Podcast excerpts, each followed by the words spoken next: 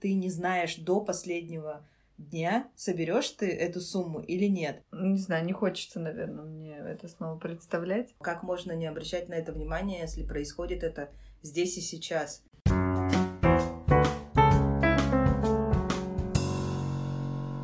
Всем привет! Здравствуйте! Это Таня и Валя и наш подкаст «Чтобы предпринять». В этом подкасте мы рассказываем, как мы пытаемся начать продавать на 500 тысяч рублей в месяц наших товаров ручной работы из Чинаский дом.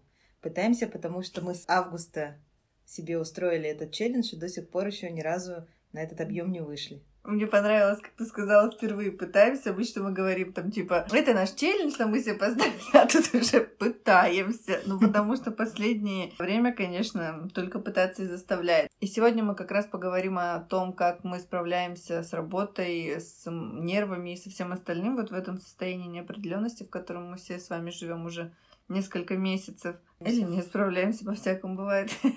Еще о чем поговорим, Таня? Еще поговорим о том, как нас подводила почти целую неделю транспортная компания и как спас всю ситуацию один единственный человек. А еще, когда мы садимся записывать подкаст, я Вале говорю, интересно, может быть хоть один выпуск без свечей, но и этот выпуск так получится, что не обойдется без рассказов про свечи. Я бы не хотела, чтобы он вообще обходился хоть раз без свечей, потому что это наше э, все.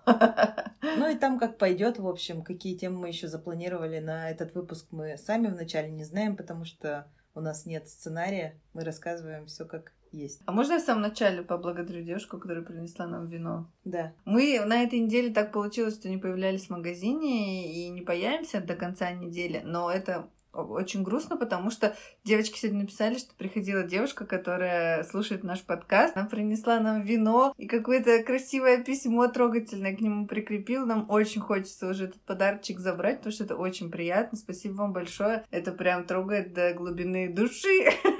Но, к сожалению, мы только на следующей неделе сможем это сделать. В начале недели мы немножко приболели и решили остаться дома, и чтобы никого не подвергать опасности, решили сдать тест. Этот подкаст мы записываем в пятницу по традиции, выходит он в воскресенье, а тест к нам приедет в субботу. Поэтому эту неделю мы провели дома, а на следующий, я надеюсь, уже пойдем на работу. Очень хочется. Угу. Я начну, пожалуй, про неопределенность и про то, как я ее остро на себе почувствовала, особенно в эту неделю.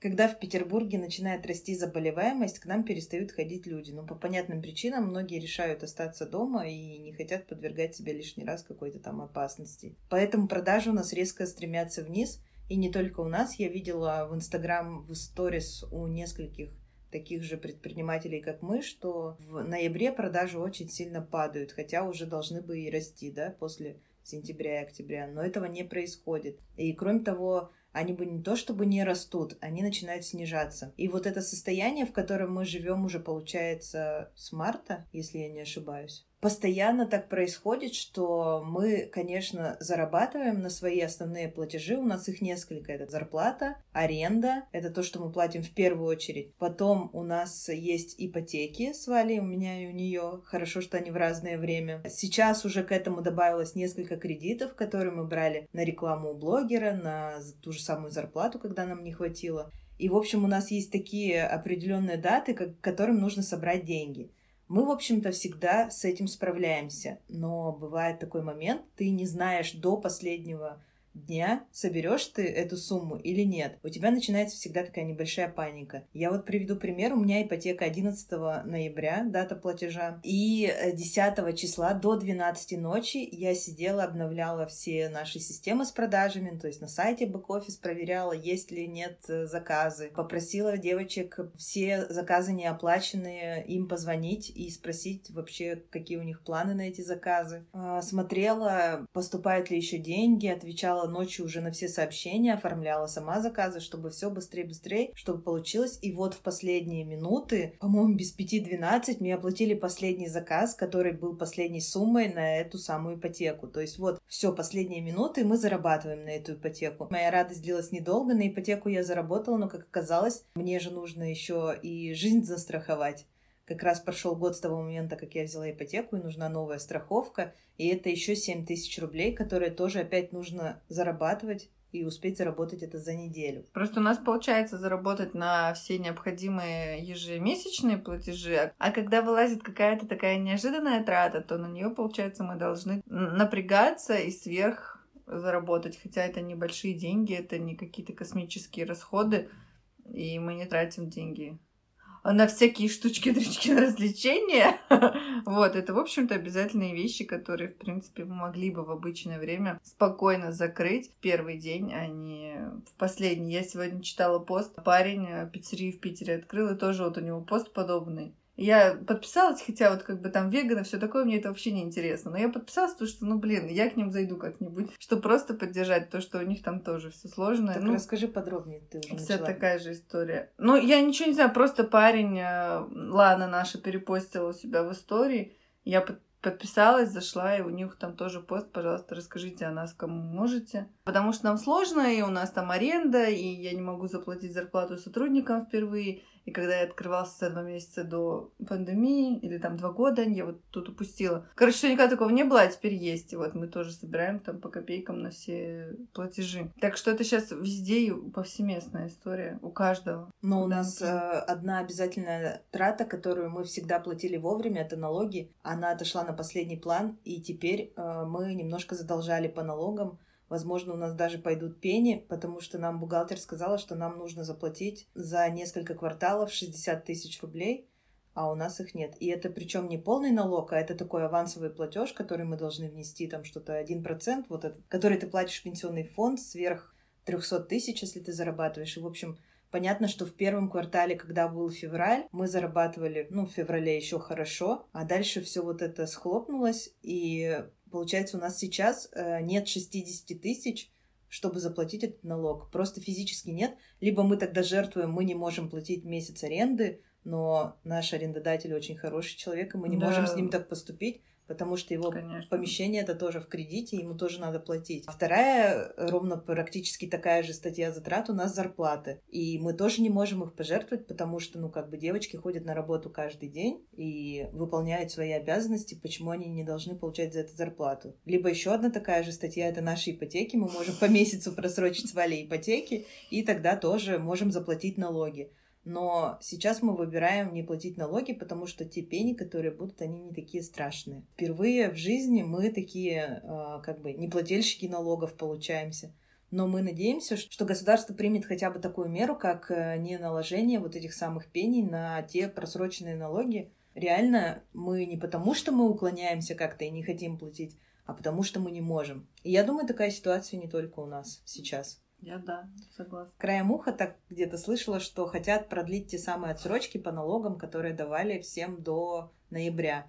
Потому что на самом деле ситуация, которая случилась еще тогда, когда дали эти отсрочки, сейчас она только усугубляется. И люди, угу. которые этим воспользовались и вообще ничего не платили, они сейчас э, с трудом, ну, в общем-то, вряд ли могут что-то там собрать, потому что на самом деле все становится только хуже. Ну, ты не знаешь, когда станет лучше, и что самое опасное в неопределенности, например, лично для меня, что я все, все свое время, все свои силы трачу на это вот какое-то ожидание того, что случится или того, что не случится. И я все время, например, проверяю либо продажи, либо просматриваю новости, чтобы узнать, там, закроют нас, не закроют, заработаем мы, не заработаем, вместо того, чтобы заниматься делом.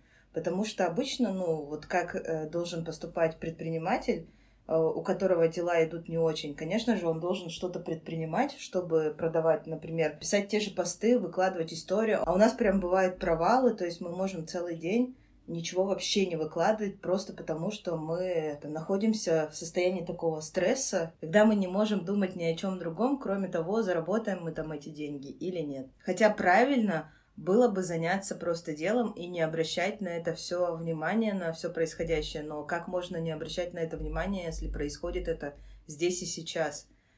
Э, я думаю, что у многих сейчас такое состояние есть тревожности, без этого никуда. Я вот очень часто не сплю по ночам, я не знаю почему. Вроде бы я понимаю, что ничего особенного со мной не происходит, но так бывает, что ложишься спать и не можешь уснуть там часов до трех, Просто лежишь тупо, там смотришь иногда в телефон, ага, два часа, потом еще раз три часа, ну ладно, а потом где-то вырубишься уже. и просыпаешься в 9 утра, потому что тебе уже надо работать, надо что-то делать. И вот эта тревожность портит твое здоровье, прежде всего загоняет тебя в какое-то непонятное состояние. Хотя мы уже много раз были у психолога и проходили различные как сказать, сессии, которые должны бы помочь тебе сосредоточиться на деле, а не на этих переживаниях. Но мне кажется, в, в это время и в этой ситуации невозможно без переживаний, поэтому эту ситуацию неопределенности скорее надо просто переждать, пережить. Важно научиться работать э, и сосредотачиваться именно в такой вот сложной ситуации. Если мы сейчас как-то научимся получать прибыль и выйдем на какие-то хорошие результаты, то когда ситуация будет стабильная, если мы не выдохнемся, то мы уж точно сможем нормально работать и зарабатывать. На самом деле, я думаю, это чувствуют многие. Если вы здесь тоже предприниматели, мы знаем, что вы нас слушаете, поделитесь в отзывах или там в комментариях, как вы себя сейчас ощущаете, что с вами происходит. Какие... Нам это тоже будет интересно. Какие мантры слушаете?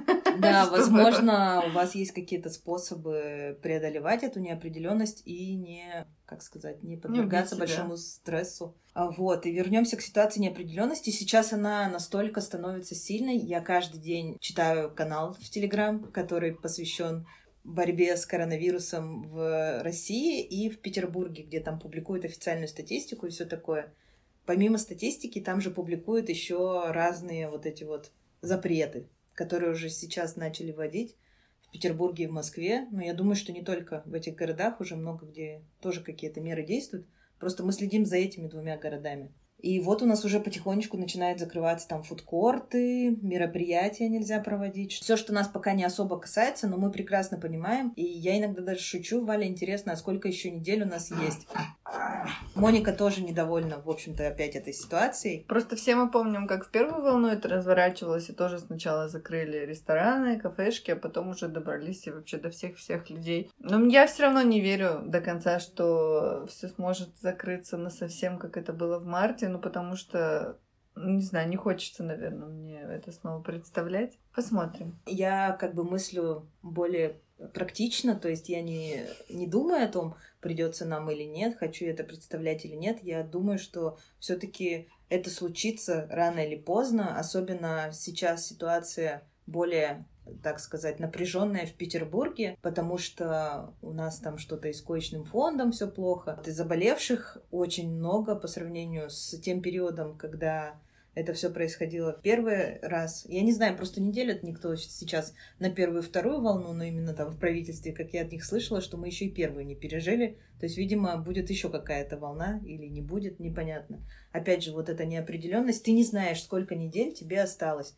И любой человек, который сейчас, ну вот ваш покупатель или наш покупатель, он сидит дома и тоже думает, останется ли у меня эта работа, а не случится ли так, что опять введут ограничения, закроют мою организацию, и мой начальник больше не выдержит и не то чтобы не захочет, но не сможет мне оплачивать отпуск с сохранением заработной платы. Потому что действительно первый раз еще многие повели себя по-человечески и оставили сотрудников дома, но сами платили им зарплату. То есть, может быть, либо были у кого-то какие-то запасы, либо ну как-то вот выкручивались. Мы вот просто, да, как-то крутились, у нас, в общем-то, все получилось как мы хотели. Но что будет, если случится это снова, мы себе не представляем. Потому что, в общем-то, еще, например, месяц назад мы думали, что пройдет сентябрь, и уже в октябре и в ноябре продажи пойдут намного лучше. Тем более мы в это постоянно вкладываемся, мы делаем рекламу, мы вот даже там с какими-то блогерами сотрудничаем, начинаем потихоньку все это делать. И мы хотели найти себе э, продавца и менеджера классного, ответственного, умеющего продавать, именно такого профессионала. И мы прям так очень к этому четко подошли, да. Прошел месяц, у нас закончилась оплата вакансии на HeadHunter. За второй месяц мы заплатить не смогли, но и поняли, что когда мы берем кредит на оплату зарплаты своих двух сотрудников, нам придется брать еще кредит, чтобы оплачивать третьего. И, в общем-то, это тоже, ну, будет сложно. И мы просто не потянем. Поэтому я, в общем-то, сильно не расстроилась, когда оно закончился на HeadHunter объявление. Но просто мы сейчас не сможем взять человека, как бы мы не хотели. Да, я нам придется работать смирилась. снова самим, но не то, ну, чтобы ну, придется. Так это так и было до того, как вот мы всю эту неделю сидели, я уже прям не могу. Я до этого ездила на работу почти каждый день, и в магазине проводила много времени, и это хорошо сказывается вообще на всех. Ну, а я остаюсь дома, и все эти дни я и так оставалась дома, потому что дома я варю свечи, и спасибо Вале, что она переоборудовала под меня всю кухню. Вообще передвинула просто шкаф из одного угла в другой, понимаете? Это переоборудовала полностью называется. Ну, теперь у нас это не кухня, я считаю, что мастерская. Кухня Маленький мастерская. свечной заводик, потому что кухня уже давно не используется как место для приема пищи или приготовления. Она так используется несколько часов в день буквально а потом она превращается в свечную мастерскую, я ее занимаю, я не разрешаю туда заходить, я не разрешаю там дышать. Они заходят в комнату и говорят, так, если ты хочешь проветривать, лучше сделай это сейчас, потом будет нельзя. Я такая, ой-ой, надо проветрить, раз можно было. Про кухню папа, по-моему, слышал, если что-то мало используется для готовки, он сказал, конечно, у тебя плита как новая, год живешь, не готовишь, типа нифига.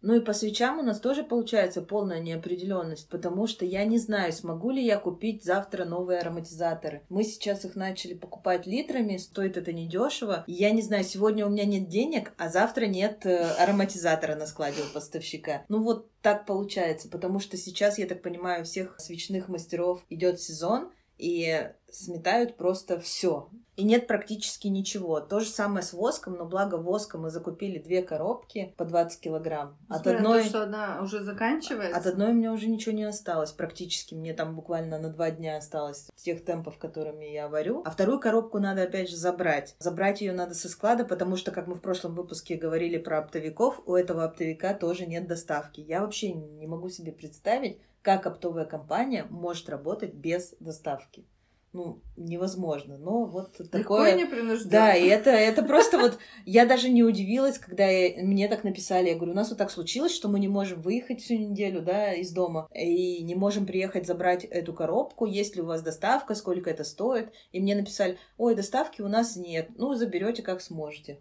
Вот и все. 20 килограмм коробку заберете как сможете. Она, в общем-то, нужен воск, потому что это одна еще из тем, которые мы хотели обсудить. Нам стали заказывать индивидуальные свечи. Мы объявили об этом. Сегодня как раз обсуждали с одним из заказчиков индивидуальные ароматы, и я запросила у поставщиков, а что есть сейчас, и список-то очень маленький, то есть практически ничего нет. Но все-таки мы начнем с ними производство, я думаю, что если ну, согласуется все очень, за выходные. Очень интересная как бы история и вообще формат сотрудничества и прикольный подарок. Угу. Индивидуальная свеча то есть она аутентичная в плане производства, это ручная работа, это натуральный воск, это офигенные ароматы, но она фирменная с твоим логотипом, это очень прикольно. И я думаю, что да, тут сложность будет только в согласовании, чтобы быстро это все сделать, но я думаю, что ты как бы понятно объяснила все, и если человек хочет, то он пошевелится, короче. И да, единственное, круто. что я смогу, это только до конца ноября принимать подобные заказы и обсуждать Потому что, ну вот, э, если компания какая-то крупная не может быстро согласовать, например, аромат, мы можем договориться, что в этих свечах могут быть какие угодно ароматы, а описание, ну, как я в прошлый раз говорила, например, любимому сотруднику и там угу. что-то, Короче, описание. мне кажется, выход можно в любой ситуации найти с этими согласованиями, с ароматами. И, ну, я бы очень хотела, чтобы у нас такая э, форма сотрудничества была почаще, потому что вот сразу хоба и будет заказ, ну, надеюсь, что он будет, там на 150 свечей, например. Угу. Это здорово. А еще очень классная форма сотрудничества, и мне вообще очень это понравилось. Даже не то чтобы форма сотрудничества, а такая взаимовыручка и взаимопомощь э, среди знакомых и друзей. Прошлый, опять же, локдаун, как сейчас модно говорить, я проводила прямые эфиры в своем инстаграм с такими же предпринимателями, как я, и мы просто обсуждали, а как у вас сейчас дела идут, как вы находите новых покупателей, делаете ли рекламу и все подобное. Мы как раз сделали один прямой эфир с Нелли. А у нее, значит, магазин, э, она продает чулки и колготки. Называется «Сороконожка», мне кажется, очень прикольно. И Нелли оказалась такой веселой и интересной. Час у нас вообще пролетел тогда незаметно. И сейчас она написала, вот спустя уже сколько времени, она написала, что я хочу собрать бокс из э, того, что производят мои знакомые и заказала у нас сразу 20 свечей. И купила 20 открыток, которые у нас только что нарисовала Вера. И она даже Вера, но не верила то, что они так быстро у нее продадутся. И она тоже была очень довольна. То есть так получилось, что Нелли поддержала и нас, и Веру. И мне кажется, мы когда-то давным-давно об этом даже как-то делали пост в Инстаграм, что давайте поддержим тех э, маленьких производителей, которые делают что-то рядом с нами. Это был 2014 год, мы только открылись, и тогда вот это тоже был кризис, который все говорили, но мы его тогда не ощущали. И я думаю, что это, кстати, неплохая идея и хороший флешмоб поддержать действительно своих знакомых, которые занимаются малым бизнесом, делают, возможно, что-то своими руками на Новый год, подарить такие подарки. Друзьям, да, то есть да? не очередные сапоги, да?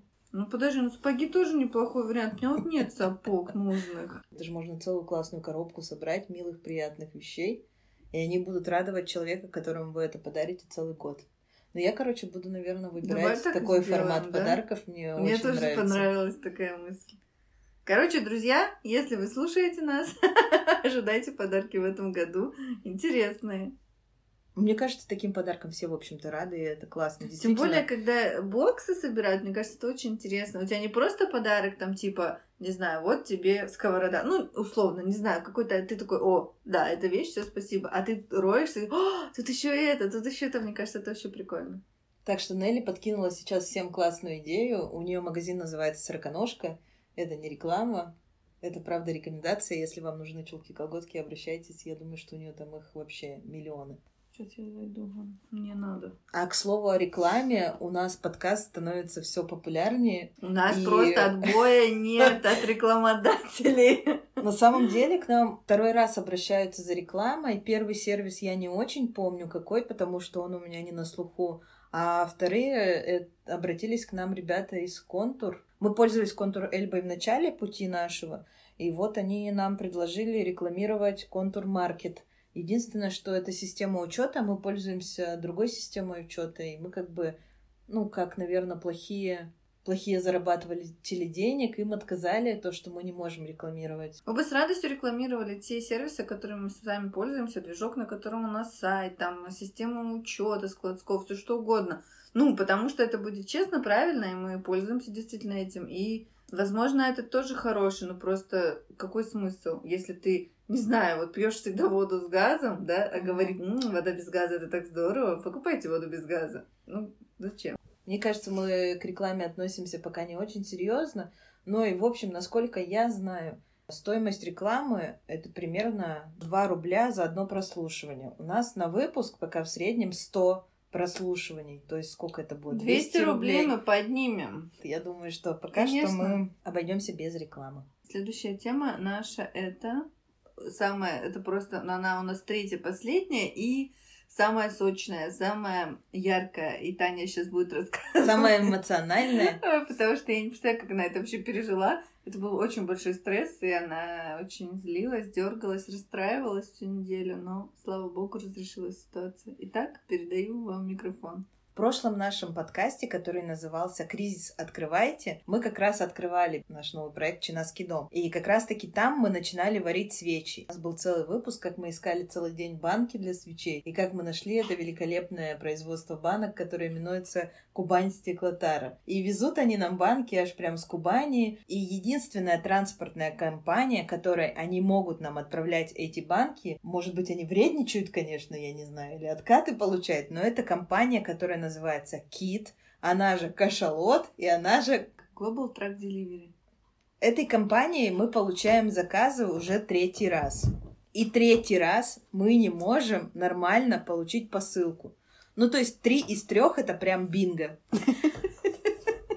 Первый раз мы, конечно, знатно понервничали, но получили свою посылку где-то через неделю спустя, как она поступила на склад, да, то есть нам очень долго тоже не везли, никто не звонил. Знали, но... сколько, допустим, идет из Кубани сюда, и как-то, ну, типа, мы да. подготовились к тому, что будет идти долго. Второй раз мы уже поняли, что что-то идет не так. Там приходит смс о том, что груз прибыл на склад Петербурга, хотите заказать доставку, позвоните. Ты звонишь, там тебе отвечает робот, ты через робота заказываешь доставку, робот тебе говорит, ждите звонка логиста. Я уже все их слова выучила, я могу их роботом работать.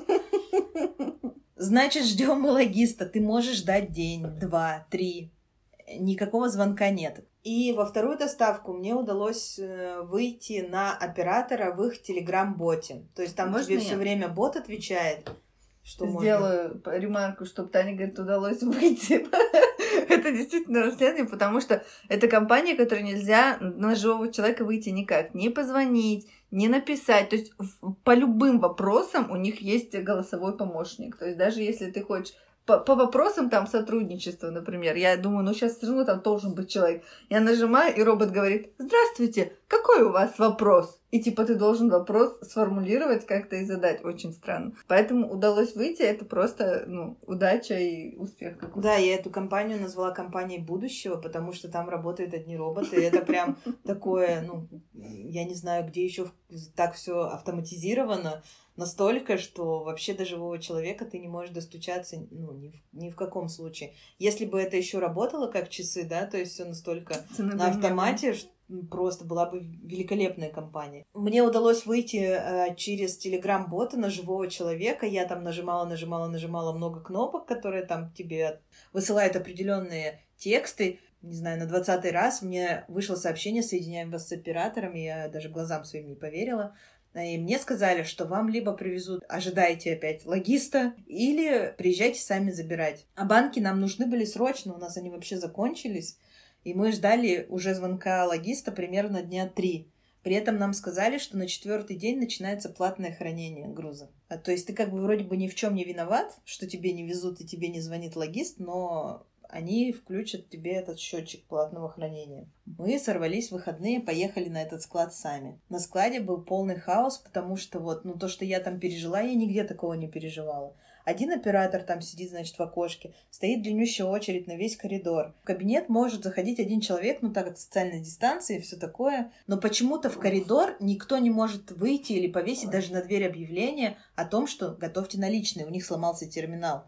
И каждый человек, который туда заходит, он удивляется. Ну и, естественно, практически ни у кого этих наличных нет, потому что, ну, опять же, в связи с пандемией и с этим вот всем объявлением о том, что наличные это хорошие переносчики заразы. Ну и вообще на, в 21 веке какие могут быть наличные? но у меня по счастливой случайности было 5000 в кармане. Я даже не знаю как. Одного человека обслуживали примерно полчаса, в коридоре стояло 9 человек, я, слава богу, была третьей. Так как не было наличных, каждый человек скандалил. Потом тот э, менеджер ему предлагал, чтобы человек мог оплатить как-то там через сайт. Второй человек, который стоял в очередь за тем, который стоял уже у кассы, да, все это понимал и судорожно начинал. Кто-то убегал там, уезжал в банкомат, кто-то думал, я переведу так же. Дошла моя очередь, я думаю, ну я сейчас быстро справлюсь, у меня есть наличные. Но когда я подошла к окошечку кассы, женщина, которая там сидела, меня еще очень сильно выругала за то, что у меня только пятерка и нет других наличных. Тебе здесь выдали только бумажки.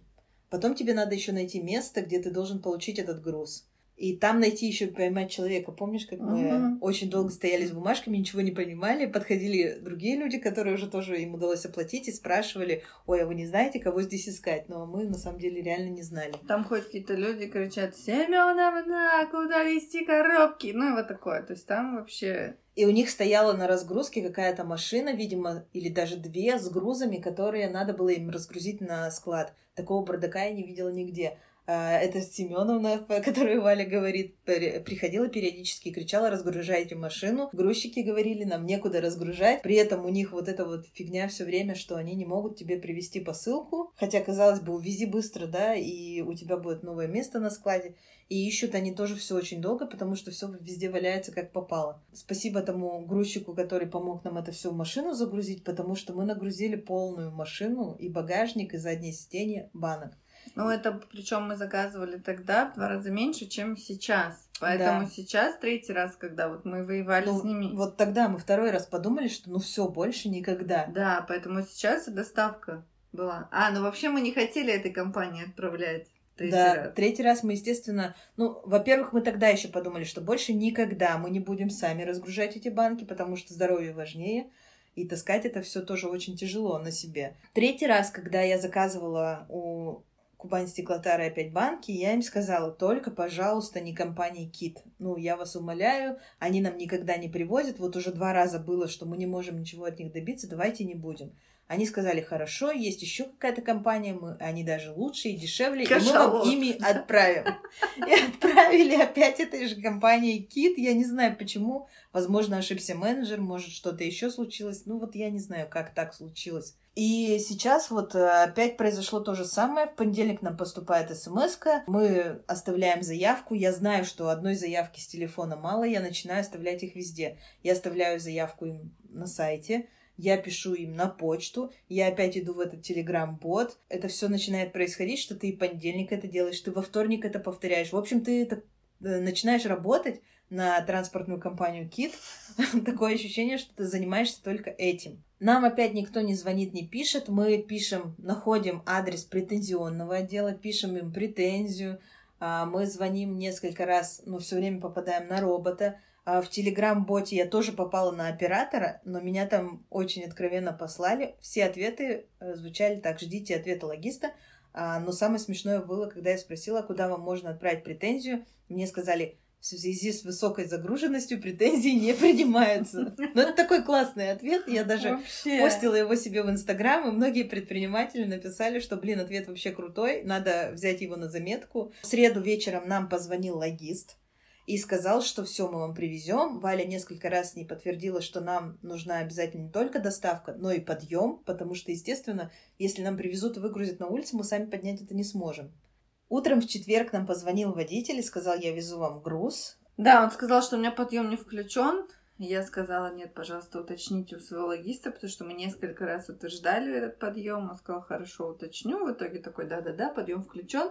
Подъезжает к нам. Говорит, я подъеду там через 15 минут. Звонит, что-то нету, нету, звонит. Говорит, слушайте, я не смогу, потому что груз мне не загрузили в машину, его в накладную, короче, отдали ему, а груз загрузили в другую. Я говорю, пожалуйста, уточните, дайте номер логиста, когда нам, потому что я говорю, вы только живой человек, с которым мы связались, мне иначе никак не связаться. Он говорит, хорошо. И вот этот, на самом деле, парень нам очень помог, потому что он единственный откликнулся, и он в итоге весь день с нами связывался, э, рассказывал судьбу наших коробок, и в результате приехал потом с другой машиной, перегрузил из другой машины к себе и все-таки нам занес эти коробки. Наверное, конечно, не только его совесть и доброе отношение к людям, но и накладная, которая была у него в руках, поспособствовали. Но тем не менее, он вообще большой молодец, и мы вот его только и благодарим. Он спас нас, потому что неизвестно, если бы нам попался какой-то другой грузчик, которые обычно бывают ну, достаточно грубыми и просто могут тебя послать. Он сказала все, до свидания. Но как только банки приехали, первое, что Таня сказала,